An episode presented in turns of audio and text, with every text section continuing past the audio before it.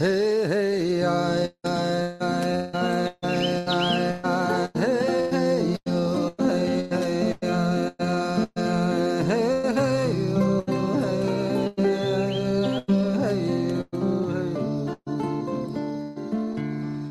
Nessas horas que estamos diante do fogo, Deus convoca tudo e todos num momento de oração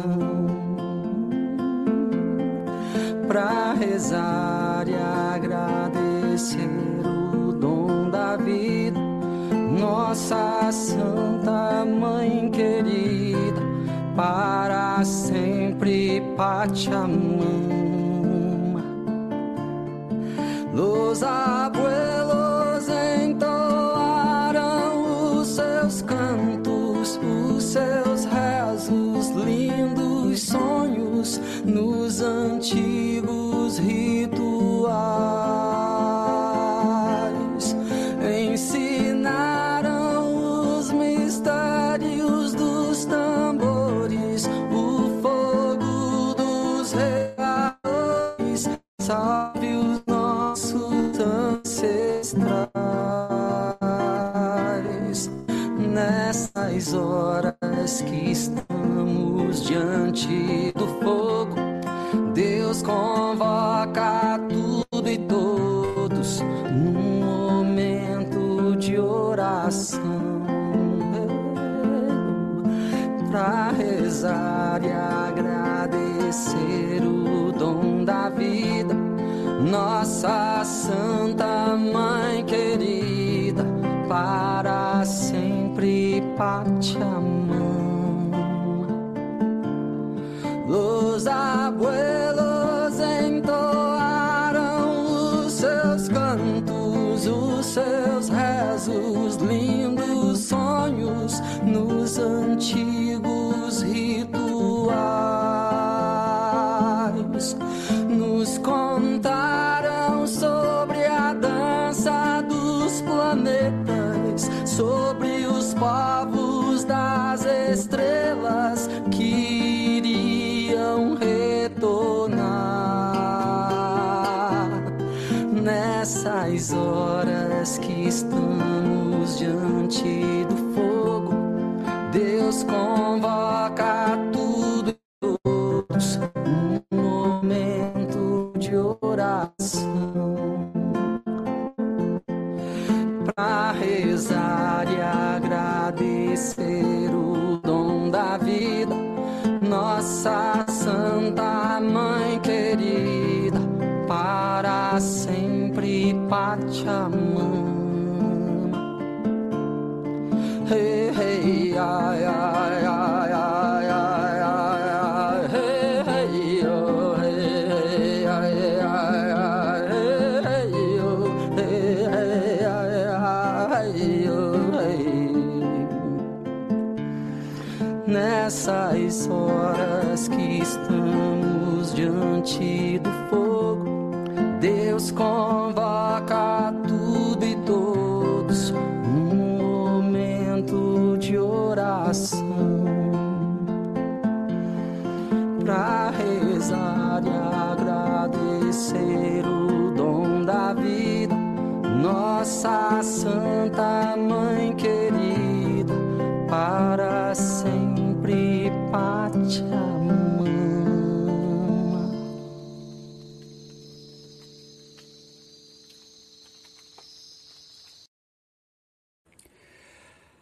Boa noite, amigos, bem-vindos a mais um episódio Ao Redor da Fogueira no Spirit Reflections. Meu nome é Fred Gouveia e a gente não podia começar esse episódio de maneira mais apropriada do que colocar essa música belíssima, Ao Redor do Fogo, um canto de homenagem aos elementos da natureza, aos nossos ancestrais, a Deus, aos espíritos da natureza. E muito feliz porque a gente está aqui celebrando a natureza, a música, a beleza, as artes e a espiritualidade ao redor dessa nossa fogueira mítica.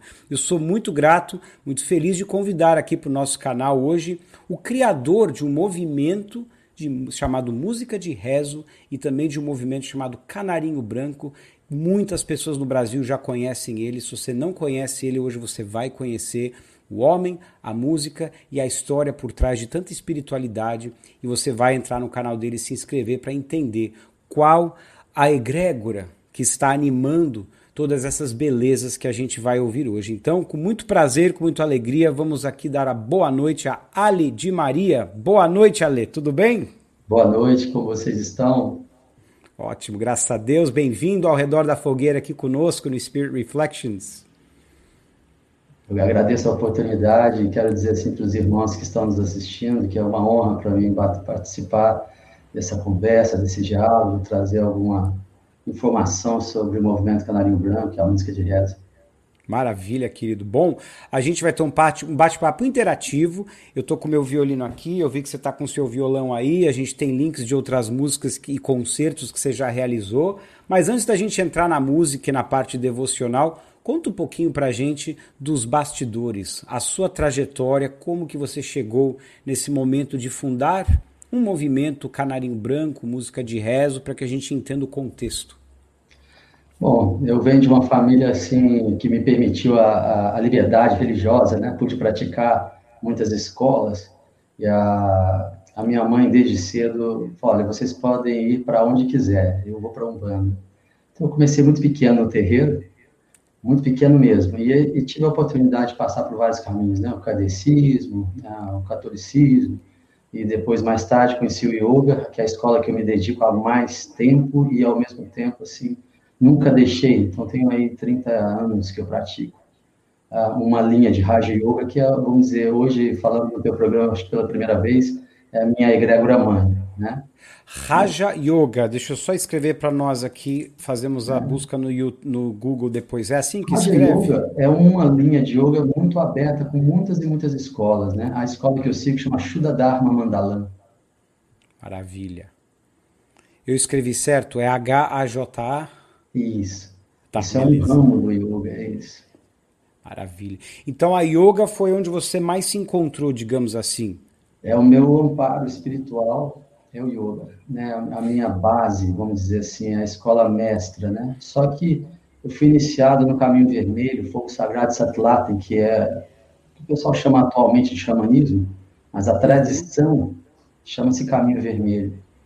E fui iniciado nessa linha também, né? Sou fardado do Santo Daime, me dediquei a muitas linhas assim, religiosas, praticando mesmo, para conhecer, para compreender os seus pilares, né?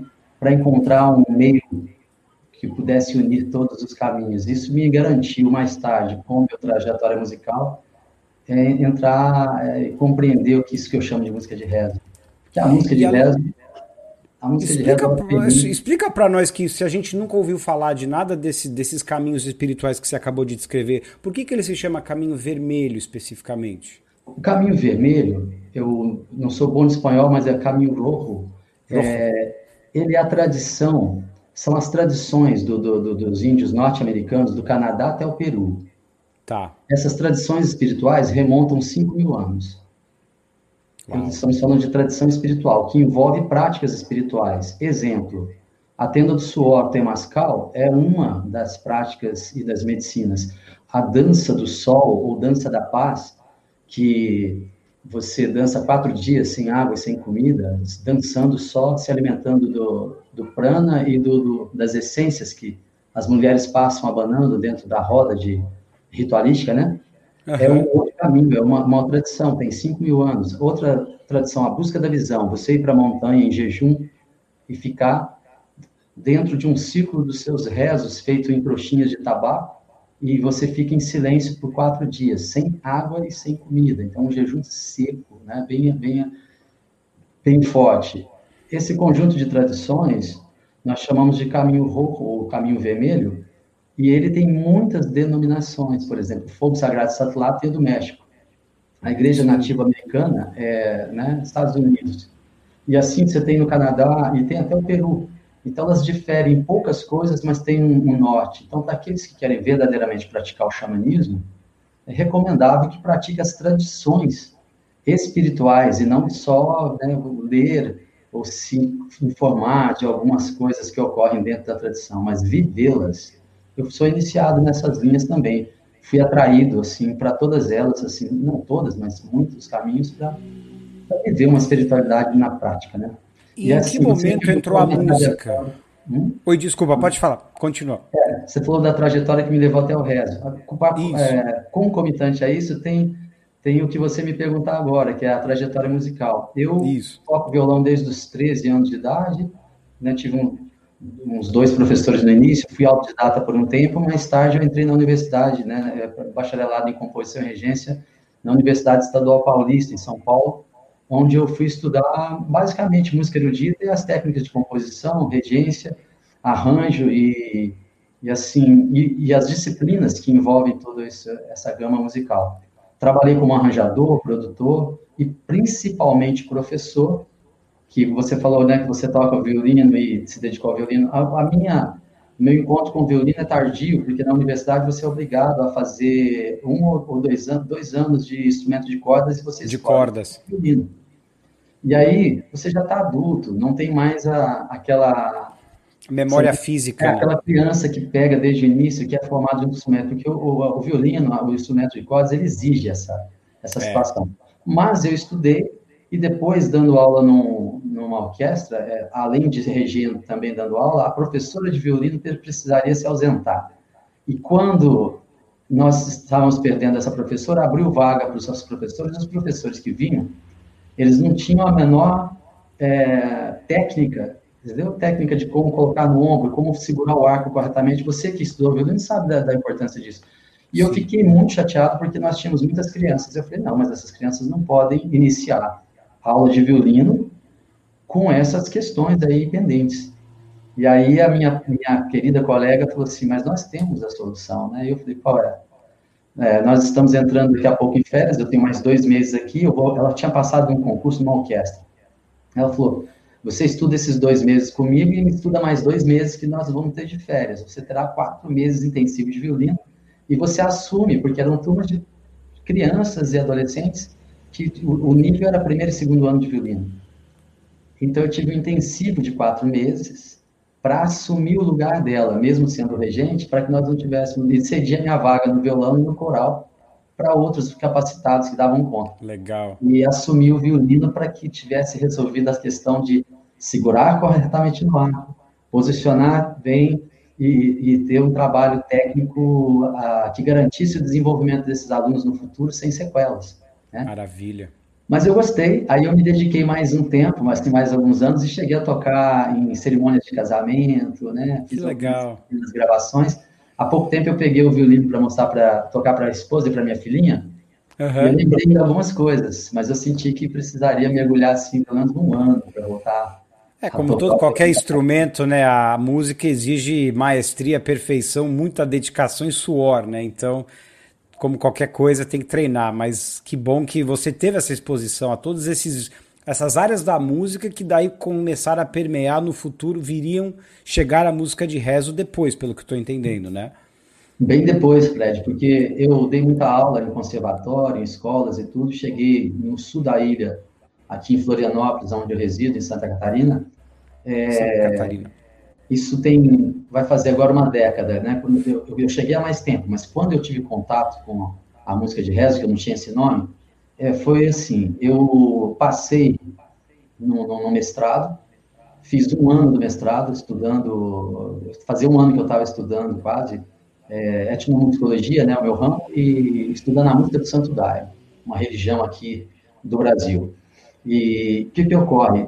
No final de alguns meses que eu estava fazendo mestrado, eu vivi uma experiência mística na minha casa, no meu quarto, sem medicina da floresta, sem nada. Eu, entendeu? Foi espontânea, você não estava se preparando para nada.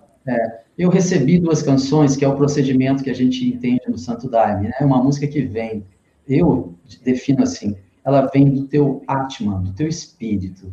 Ela não é recebida por uma entidade, senão seria psicofonia. O recebimento, ele é uma flecha de luz, é uma informação incandescente. Ela vem do coração e todo o lirismo que você tem no corpo, todo o lirismo que você tem na mente e no teu coração, tudo aquilo que você estudou de música, que você, da tua musicalidade, que você já nasceu e a que você aprendeu na prática com os instrumentos, e as imagens daquilo que você leu, e todo o conhecimento que você tem espiritual da fé, ele migra para uma canção. Isso é um recebimento.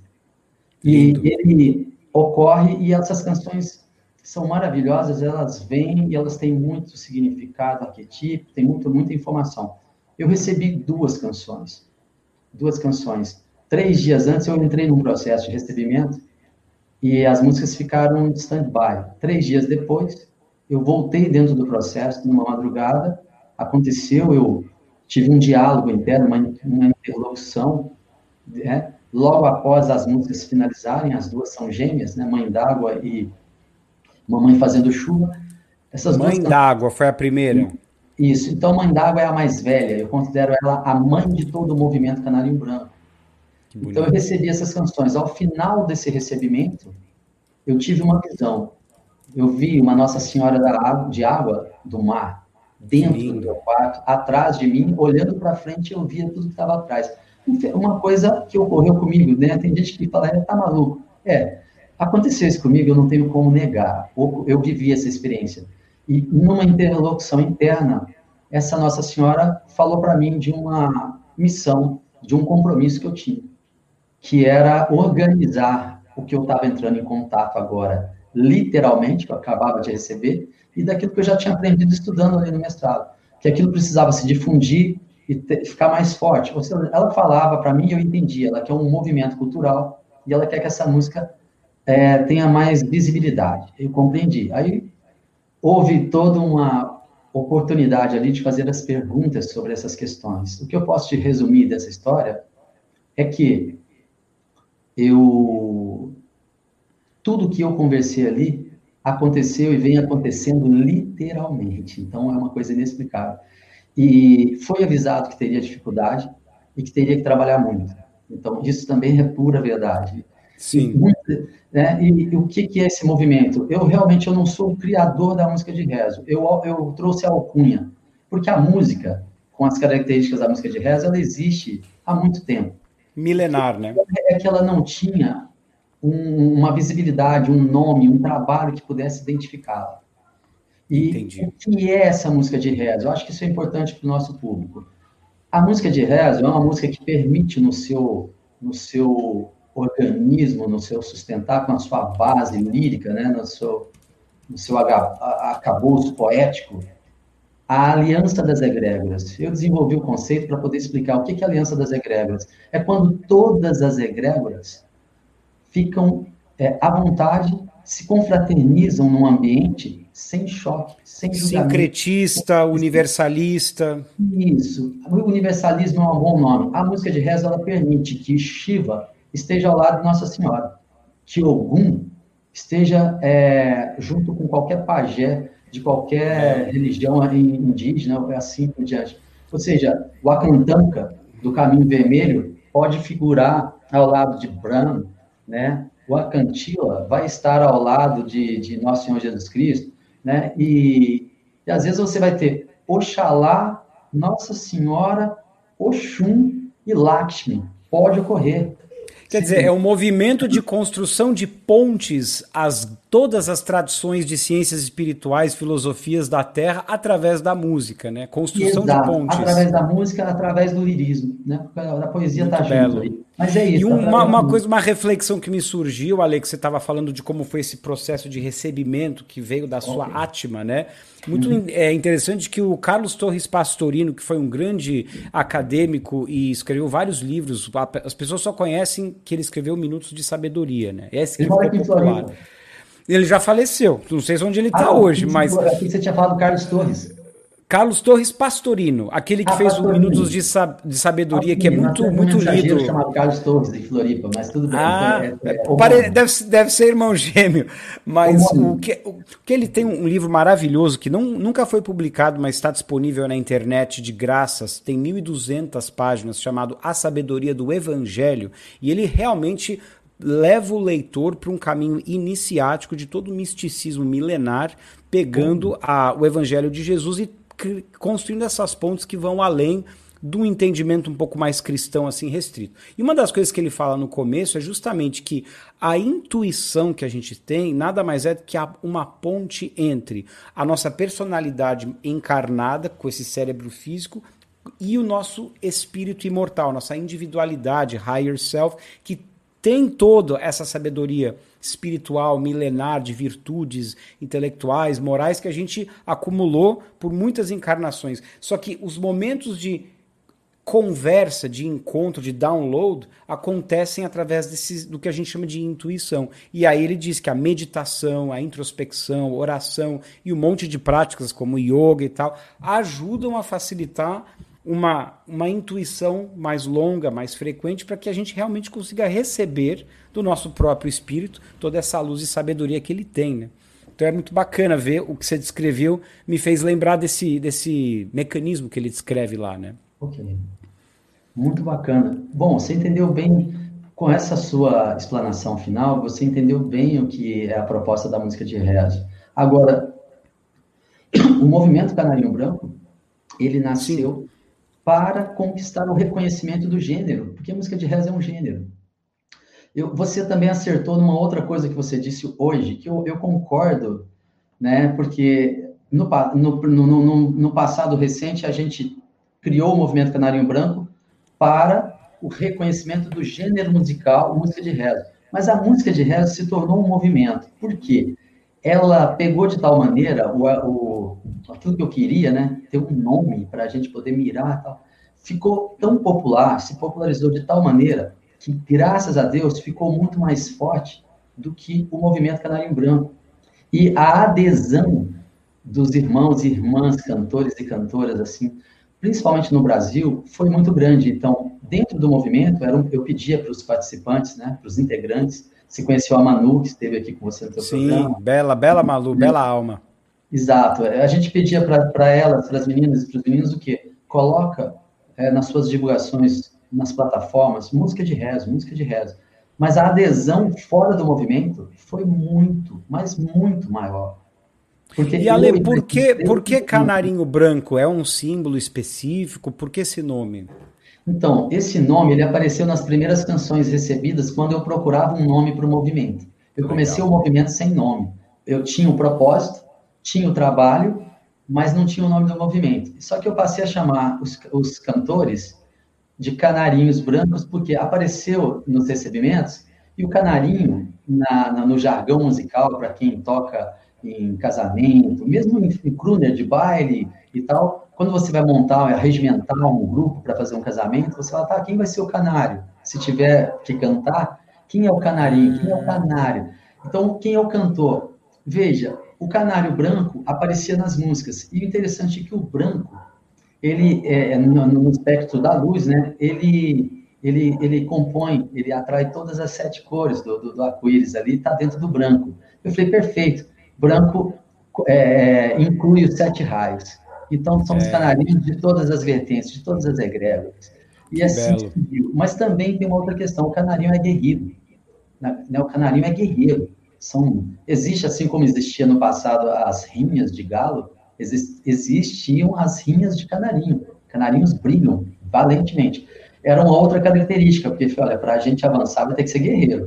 Tem que ser guerreiro. Exatamente. Para trabalhar mesmo, né? Então, o Canarinho Branco se tornou o nome do movimento.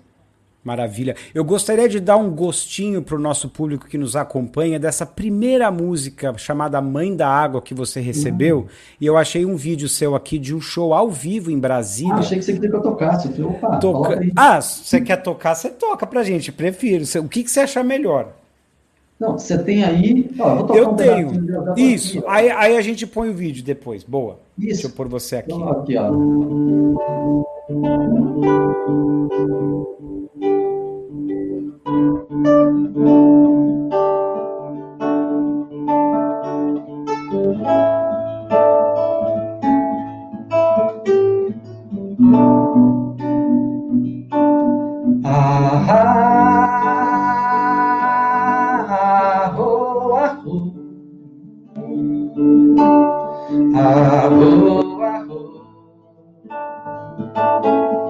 Ah, boa.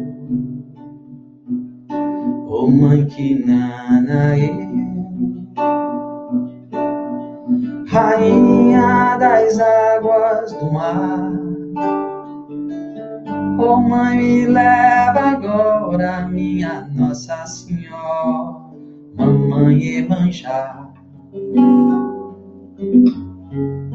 Divina Mãe de Deus, mistério sagrado do olhar. Oh mãe, me leva agora, minha Nossa Senhora, vem me iluminar.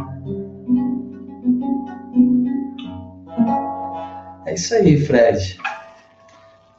Essa é a mãe... Oh, bravo. A gente vai fechar nosso bate-papo hoje com essa música lá, com você tocando em Brasília, naquele show ao vivo, belíssimo. A gente fecha com a música, concluindo aqui o nosso bate-papo. Maravilha. Bom, continuando então, onde vocês estão no movimento? Você disse que o Canarinho é guerreiro, iriam ter que lutar muito, desbravar muitos desafios. Como que você está nesse momento hoje? Olha, eu diria para você assim, o mais importante da nossa missão foi conquistado, né? Nós gostaríamos, na época não existia um nome, não existia nada, a música estava restrita aos espaços onde aconteciam as cerimônias com medicina da floresta, com ayahuasca e tal. Era nesses lugares que figurava a música, e que bom que tinha, né, esse lugar. Sim. Mas o nosso objetivo era transcender o espaço ritual e levar a mensagem para todos que se identificassem com ela. Então, a internet, lógico, cumpriu um papel fundamental, muita gente cantou, gravou, publicou. Spotify hoje tem, eu com as minhas, vamos dizer, a minha influência, não consegui que o Spotify colocasse o gênero rezo como uma categoria, né? Maravilha! Isso é muito rápido, é muito fácil, não demora muito. Mas o importante é que a música de rezo em playlist está lá e tem muita gente lá, né? E eu acho que o que é legal ressaltar é que ele é um movimento de maiorias para maiorias, ou seja, qualquer um de nós pode fazer um mergulho dentro de si e produzir uma música de rezo. Qualquer um. A música de Deus, eu sempre digo que ela é para todos. Eu fazia uma vivência chamada Areia, que falava, se você nunca cantou, nunca tocou instrumento, vá para a vivência, porque você vai cantar. Não vou fazer você tocar numa vivência de 3 dias, mas vou fazer você... Eu não, né? Vou facilitar para você, e você vai ter a sua própria música, que vai vir do teu coração. E todos saem com músicas deles mesmos, né? Então, esse canal está aberto para todo mundo. E como ouvinte, também, se não tiver preconceito religioso, nesse sentido, ela inclui tudo, ela aceita tudo, ela é muito generosa, né? Então, o movimento hoje, todos os canarinhos brancos, alguns, porque é muito grande, né? São mais de 70 cantores, recebedores, nem sabem que a tarefa está concluída. Eu falei em live, falo como nessa live estou falando, né? Desde 2020, dia 30 de abril de 2020, eu liberei todo mundo do movimento, falando assim, olha, agora, todo mundo é canarinho branco, não somos só nós. Se a gente diz que tem, eu sempre passei para eles 3 pilares, né? Um tripé. Se você é devoto da Mãe Divina, em qualquer um dos seus aspectos, devoto dessa espiritualidade feminina, que reconhece a força da Mãe Divina também, sem excluir a divindade masculina, né? Deus é tudo, e se manifesta como essa grande mãe também. Então, se você é devoto da Mãe Divina, em qualquer dos seus aspectos, pode ser Láctima, Nossa Senhora, Iemanjá, qualquer linha, mas se você reconhece... Se você abraça essa energia do feminino, né, em você, isso, de alguma forma. Porque é a água do movimento, sabe? A água das músicas são as mães. E aí, o segundo tripé é você... rezar para todos os cantores, rezadores que trabalham com músicas espirituais, seja de que linha for, independente se assume ou não, se isso é rezo ou não é rezo, música, medicina, tudo, sabe? Mantras e qualquer linha, ponto, macumba, música espiritual, rezar para que todas essas expressões tenham voz, tenham caminhos abertos, tenham oportunidades de chegar em todos os lugares. Rezar para quem reza cantando, rezar para que abram-se os caminhos de quem reza cantando. E o terceiro, né, fechando então essa trindade aí, essa tríade, é assumir que o que você faz é reza. Se você fizer essas 3 coisas, se isso já está em você, você já é um canarinho branco e não está nem sabendo, percebe? Já é um canarinho branco. Como é que é o terceiro? O terceiro é assumir que aquilo que você está fazendo, que você está cantando é rezo. Entendi. Né? Se o que você faz é rezo, e se você é devoto e sente essa mãe dentro do teu coração, e se você realmente despende um tempinho para lembrar que existem cantores, rezadores, que estão trabalhando para abrir caminho e tudo, rezar por eles, para que eles tenham caminhos abertos, para que seja, né, seja auspicioso esse caminho da música. Eu devo dizer... A tua música é rezo. Se você faz essas três coisas, você já é um canarinho branco. Lindo. É uma coisa que eu devo dizer para você, Ale, é profundo respeito pela sua postura, porque você fundou um movimento e você teve total desapego no momento que você sentiu que a missão já tinha sido cumprida e que você está abrindo as portas para as pessoas seguirem sem necessariamente estar dependendo de alguma forma de você. Que quando a gente vê as histórias de tudo quanto é filosofia, tradição religiosa, caminho espiritual, muitas vezes o fundador acaba criando um vínculo de apego e dependência com os seus seguidores, de forma que às vezes os seguidores, quando este fundador sai de cena de alguma maneira, eles se perdem. Ou se o próprio fundador começa a desviar do caminho, ele arrasta os seguidores por uma certa cegueira e dependência. E eu sinto, e já de tudo que eu li a respeito seu e conversando com as pessoas, que é muito belo ver essa total desapego, que você tem essa consciência que você só foi um instrumento ali, e aí você está propiciando isso para todo mundo de uma forma muito universalista, que eu acho que é muito legal sempre frisar isso. Música é uma linguagem universal. Este contato com a natureza é algo universal que todos nós precisamos e temos livre acesso. Por que não unir os dois e espiritualizar isso, tornar isso sagrado, mas sem usar necessariamente um rótulo específico, né? Sem precisar. Você, acho que você captou, nossa, é uma visão, eu acho que sim, um bom retrato. Eu sinto que é como você disse, eu realmente me sinto desapegado. Porque eu te digo assim, ó, eu fui orientado por marqueteiros, pessoas que queriam cuidar da minha auxiliar e tal, a fazer alguns registros. Registros de marca, por exemplo, rezo, né, canarinho branco, e registros e mais registros, e segurar e fazer algumas coisas. Eu falei, olha, eu não vou registrar, eu não vou fazer isso, porque eu sou transitório aqui, eu estou de passagem, e eu vou partir. Isso não tem nada a ver com... Isso é um presente para nós. Então, se eu segurar, eu estou criando um problema para mim. Ah, mas então alguém vai fazer registro e alguém vai explorar. Eu falei, esse problema é desse alguém, não é meu. Porque você, quando cumpre o seu papel, aquilo que tem a ver com você dentro da história está latente. Eu costumo dizer para os canarinhos e para alguns amigos, eu sou a música de rezo. Eu sou a própria. Eu não estou dizendo que outros não são. Claro. Eu não tenho o que fazer. Aonde eu chego, aonde eu me estabeleço, onde eu vou, mesmo que ninguém nunca conheça o nome nem de rezo e nem Ale de Maria. Em poucos minutos, a pessoa está entrando em contato com a música de rezo. Até no que eu falo, já tem a música.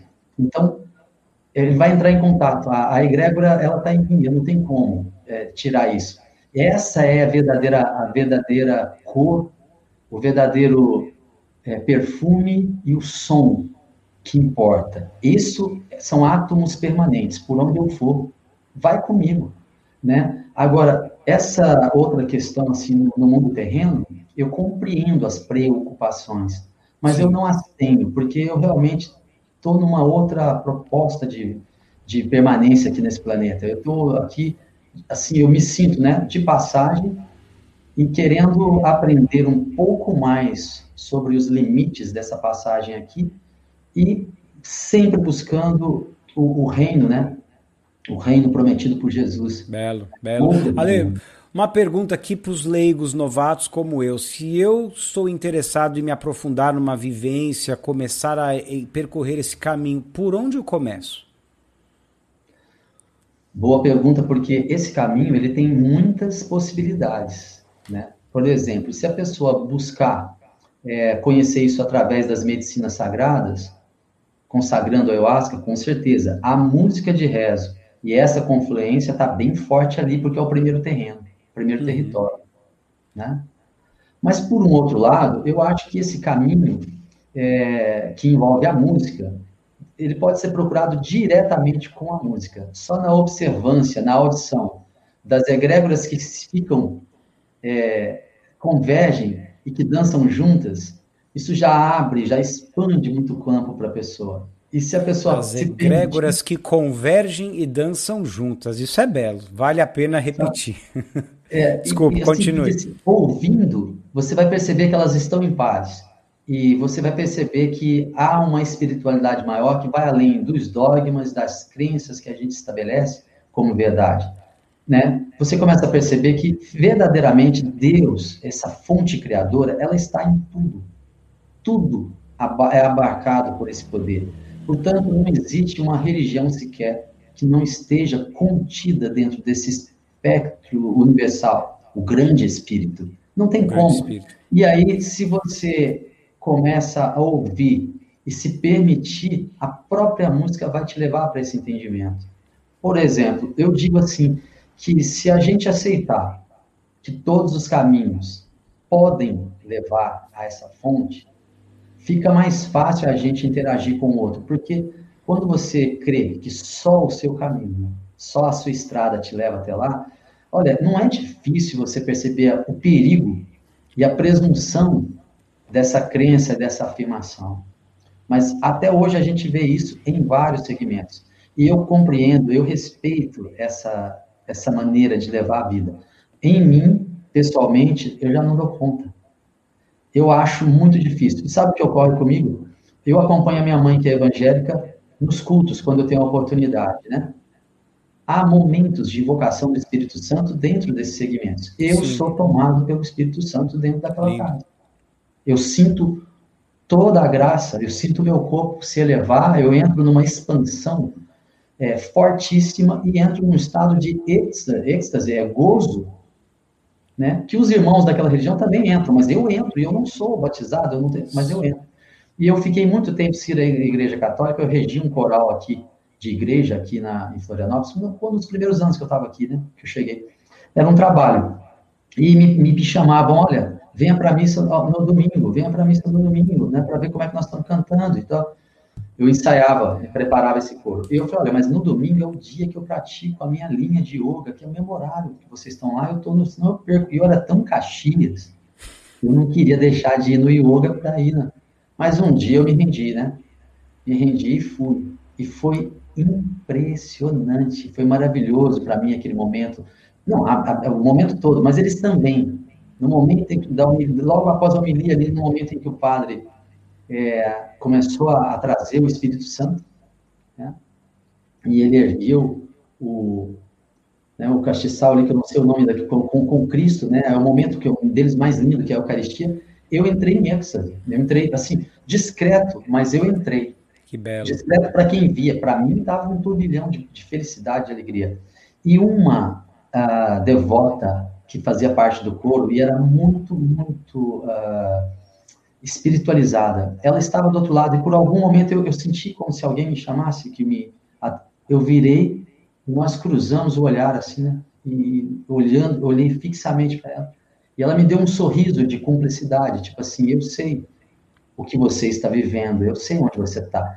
O olhar dizia isso. E quando acabou a missa, ela veio conversar comigo. Ela falou assim, diga para mim, você entrou em contato, você sentiu o Espírito Santo, não sentiu? Eu falei, senti. Ela falou, eu sabia.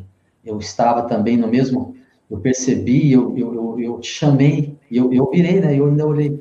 Eu queria que você me olhasse para que eu te mostrasse que eu também estava vivendo aquela experiência. Foi uma comunhão, comungaram na frequência ali, belíssima. É aquela coisa, quando o homem lá, o JC disse, né, conhecerás a verdade vos libertará, eu sinto que é uma coisa interna. Eu vou conhecer essa verdade dentro de mim. Quando sentir ela, da maneira como você está descrevendo em qualquer lugar, isso me libertará, né? Exato. Você falou JC, mas quem falou isso foi o JE, o João Evangelista. Ah, é? É. Nossa senhora, preciso estudar meu evangelho de novo, rapaz, que vergonha, eu tenho que voltar, obrigado. Faz parte, o importante é a mensagem, não você, na hora me acendeu. Eu acertei o Jota, tá meio caminho andado. Não, e um apóstolo é a continuidade do mestre, claro, né? Tá tudo certo. Tá tudo certo. Queria, antes da gente terminar, eu queria que a gente sentisse realmente essa música, a beleza da letra que você recebeu, que veio para você, né? E da Mãe d'água, para a gente não terminar só com isso, mas durante a música, eu queria convidar todos que estão assistindo para fazer um momento de introspecção, de meditação, de oração, e aproveite também para fazer suas perguntas, seus comentários, enquanto a gente está com a Ale aqui por mais alguns minutos. Então eu vou colocar o Mãe d'água lá no show ao vivo em Brasília, e aí a gente volta e continua o nosso bate-papo. Pode ser? Perfeito. Maravilha. Então, a primeira música que o Ale de Maria recebeu e que deu início ao movimento Canarinho Branco. Vamos sentir juntos aqui.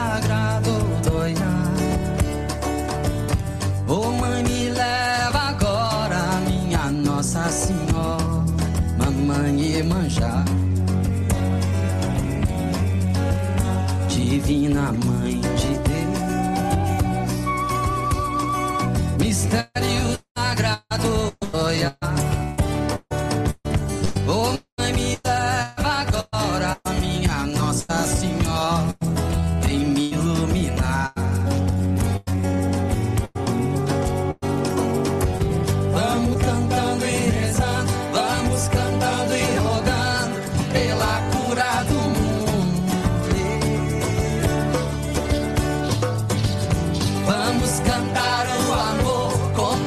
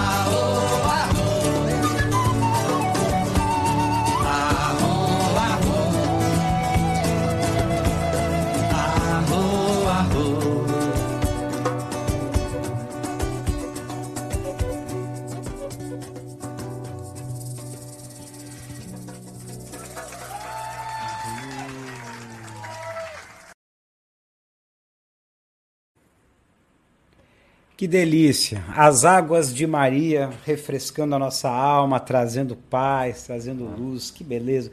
Quem é um bom momento aqui para curtir um sábado à noite, é? Não, não é? Muito bom. Ale, queria te passar a palavra para umas considerações finais, convites finais ou projetos futuros aí que vocês estão trabalhando, que você já queira compartilhar para a gente poder deixar registrado aqui para os internautas seguirem.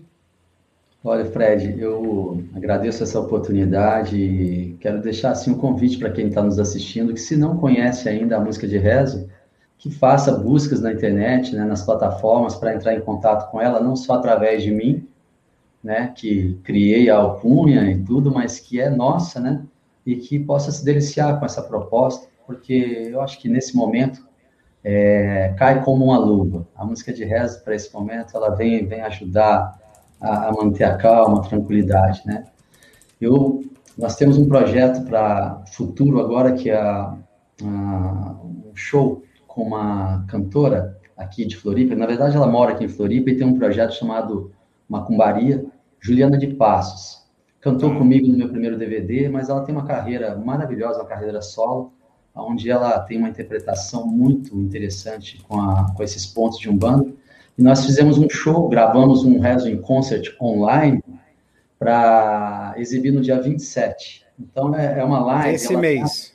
27 desse mês. É pelo YouTube, mas ela é privada. Pessoas interessadas em assistir isso em primeira mão vai ficar por 6 meses, né? Quem assistir fica com acesso por 6 meses. E você compra o convite lá, ou a senha, e você pode assistir com quantas pessoas você quiser. Maravilha. Reunir a família, ver em primeira mão, vai ser no dia 27. Os interessados, pode procurar isso na página Reza in Concert, na página da RZON, também no Ale de Maria Fan Club, tem todas as informações. E se alguém quiser, eu posso passar o telefone da pessoa que organiza isso. Está no Eventbrite também, Reza in Concert. No Eventbrite, legal. Isso, o Eventbrite também. Esse é um projeto mais recente. No dia 20 de novembro, que se tiver alguém aí de Fortaleza ou na região do Nordeste que está me ouvindo, no dia 20 de novembro eu estarei em Fortaleza, na Guaramiranga, lá na Serra de Guaramiranga, né? E cantando lá num espaço. Todo ano eu vou para lá, para participar, né? Então, lá no Guaramiranga chama Ingá, Serra do Ingá, né? Serra do Ingá. Você procura, a serra é Guaramiranga e o lugar é Sítio Ingá. Tá. Né? Faz a busca e a turma aí vai encontrar lá. Se quem é do Nordeste, eu tô falando que tá perto, se quiser ir, vai ficar fácil. Porque é difícil eu tá subindo agora para lá. É uma vez por ano que eu tenho subido. Com a pandemia ficou difícil da gente circular muito, assim, né? Com certeza, mas ainda bem que a gente tem aí essa habilidade da tecnologia de fazer uma comunhão espiritual através do Wi-Fi aqui, que dá certo, né? É isso. Tem uma sua que eu adorei a letra também, chama Reza do Vento. Reza do Vento. Conta um pouquinho da gênese pra gente por trás dessa. Essa música, eu estava assim, eu achava que estava faltando um hit, sabe? Eu achava que faltava um hit na música de rezo. Eu estava lá no começo, já tinha Mãe d'água, já tinha músicas lindíssimas, mas eu queria uma música que pudesse chegar a jovens e aos velhos da mesma maneira, sabe? Eu queria que os mais novos se encantassem, que fosse uma linguagem bem simples e tudo. Então eu comecei nas minhas orações... Eu falava com Nossa Senhora, falava assim, sabe, mãe, tem muita música bonita aqui no rezo e tudo mais, mas eu preciso daquela que possa viajar, que possa ir longe e tocar corações, tocar as pessoas de todas as idades. Então eu creio, embora eu não seja um rezador pop, a senhora precisa me ajudar a encontrar dentro da minha biblioteca universal, dentro do meu purusha, né, no meu espírito, no meu atma, encontrar aquela frequência que possa ser, assim, universal nesse sentido. Eu preciso de um hit pop. Eu brincava de rezar isso, mas olha que coisa, né? Mas eu não estava, assim, também rezando isso muito a sério, eu estava só dialogando. Então, eu resolvi dar uma caminhadinha na praia, em frente a onde eu morava, né? Eu moro em outro lugar agora, então eu morava muito perto, assim, da praia. Eu falei, eu vou dar uma caminhada, porque eu tenho que dirigir, subir uma serra de carro mais tarde. Eu falei, eu vou dar uma voltinha na praia, aproveitar esse tempo. Estava um tempo de sol bonito. Eu falei, vou tomar um banho de mar e tal. E aconteceu que eu estava andando e um vento soprou nas minhas costas. E ele passou, sabe? Quando você deu uma rajada, mas não era um vento que ficou, ele surgiu do nada. E bateu nas minhas costas. Quando ele bateu, eu entrei nesse processo que eu tenho quando eu recebo as músicas. Eu entrei... Sabe, me deu aquele êxtase, aquela... Uma espécie de transe, né? É, eu senti aquela alegria, né? Aquela alegria chegando assim, e eu já cantei.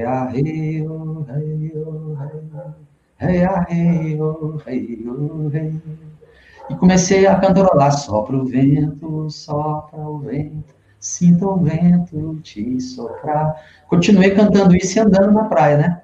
Só que, sinta o vento te soprar... Quando eu estava cantando isso, terminando, eu tomei a mesma rajada de vento contrário, ou seja, ele voltou, só que agora ele me pegou de frente. E quando ele bateu de frente, foi quando eu cantei. Abre a porta do teu ser, deixa esse vento entrar. É o som da verdade, é o som de Oxalá. Eu cantei isso e aí eu parei de cantar aí, porque eu falei, peraí, mas vento não vai e volta, isso aí não existe. Aí comecei a ficar intrigado. Como é que o vento soprou pelas costas, foi e de repente voltou de novo esse vento, né? Aí fiquei olhando na praia para ver se vinha mais vento e nada de vento. E falei, não, eu vou ter que ir embora. E nessa de subir para minha casa, eu comecei de novo a cantar o que eu já tinha e o restante da letra foi chegando. Foi chegando. Tanto que quando eu cheguei no lugar que eu precisava ir, eu já tinha a música praticamente pronta. Elas são 4 partes, ela tinha 3 partes. Ela ia até a parte assim, esse vento foi ao leste, esse vento a oeste, esteve nas montanhas brancas, nos cabelos de Jesus, é o rezo do Pai Velho, na espada de Ogum. Aí eu entrava, rearreio, falei, tá linda. Só que tinha uma intuição que falava, não acabou, não acabou. Aí à noite eu encontrei alguns amigos. Falei, gente, eu recebi uma música tão linda.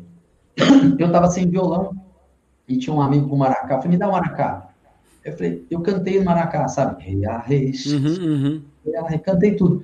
E eles falaram, é maravilhosa, né? Aí uma amiga, chamava Marta, ela falou assim, tá perfeita essa música. Eu falei, mas falta um pedaço. Não falta nada, tá perfeito. Eu falei, falta um pedaço, tá aqui no meu coração falando que falta.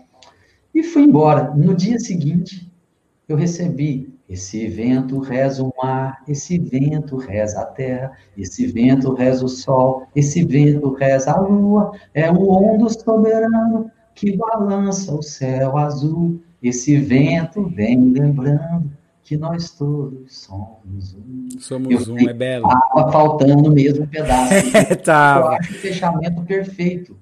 Perfeito. Inclusive para a gente fechar hoje a conversa, e eu queria fazer um convite a todos que estão ouvindo, que isso não é uma habilidade especial do Ale de Maria, não é uma habilidade especial de um canarinho branco, todos temos isso dentro de nós, a gente tem que ter só a coragem de explorar, de se permitir a abrir para esse canal que ele existe dentro de nós. Então, os nossos trabalhos terapêuticos de ser um ser humano mais saudável em todos os sentidos, mais integral, vamos dar vazão ao artista que reside dentro de nós, ao músico, porque tá lá, a gente só precisa ter a coragem de virar para dentro dele, acessar e deixar fluir, né? Ale, vamos fechar com a sua música. Eu queria te agradecer com um forte abraço aqui. Muito obrigado por vir ao redor da nossa fogueira do Spirit Reflections. Muita paz, muita luz, muita música, saúde para você e para todos os seus entes queridos em ambos os lados da vida aí, né? Física e espiritual.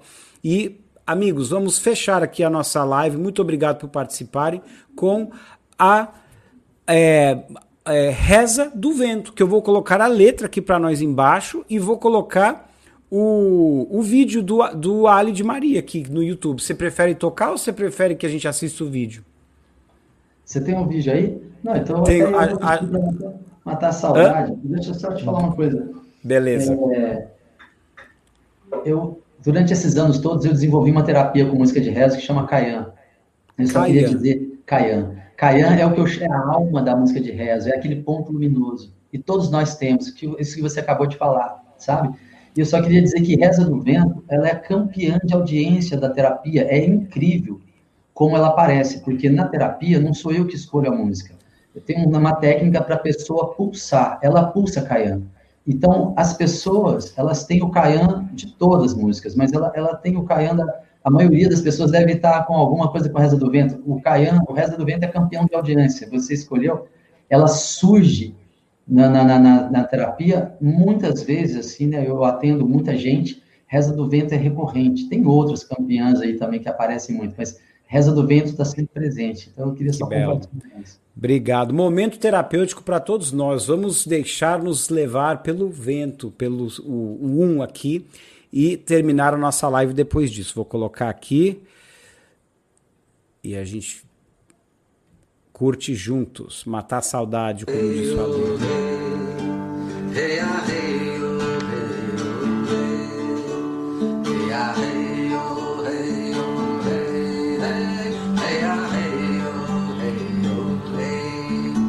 Sopra o vento, sopra o vento, se do vento te soprar. Sopra o vento, sopra o vento, se do vento te soprar. Abra a porta do teu ser, deixa esse vento entrar. É o sopro da verdade, é o som de Oxalá. Abre a porta do teu ser, deixa esse vento entrar. É o sopro da verdade, é o som de Oxalá. Ouça o vento, ouça o vento, ouça o vento entoar. Ouça o vento. Ouça o vento entoar. Esse assobio doce com as bênçãos de Iemanjá é o canto da verdade, o amor de Oxalá. Esse assobio doce com as bênçãos de Iemanjá.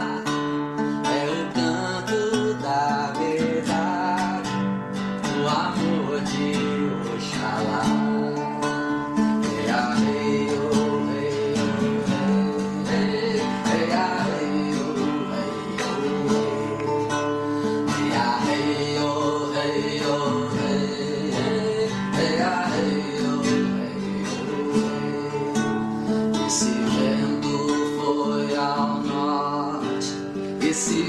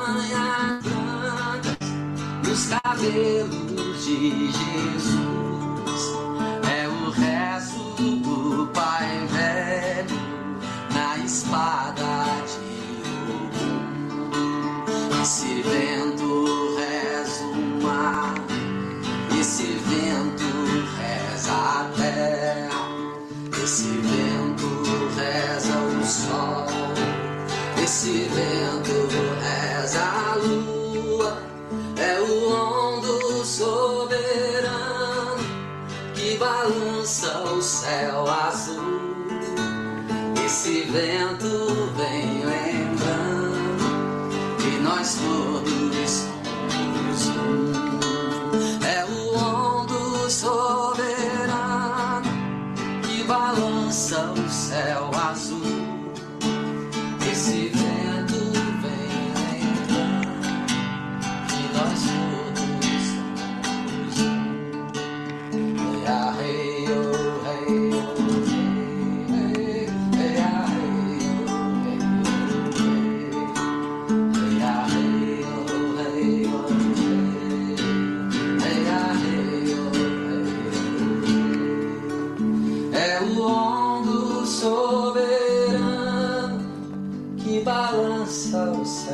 raso.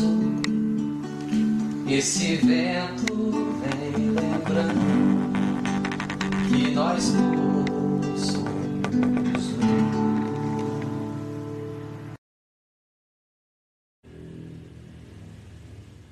Dá uma palhinha aqui, né?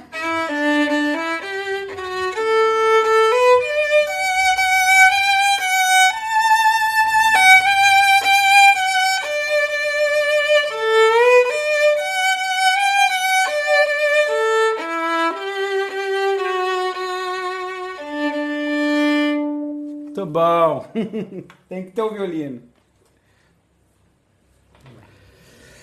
Maravilha, queridos. Muito obrigado, boa noite. Obrigado por estar conosco ao redor da fogueira. Ale, forte abraço no coração.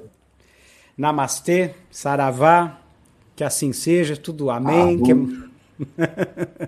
E até o nosso próximo episódio ao redor da fogueira. Obrigado, pessoal, boa noite. Grande abraço.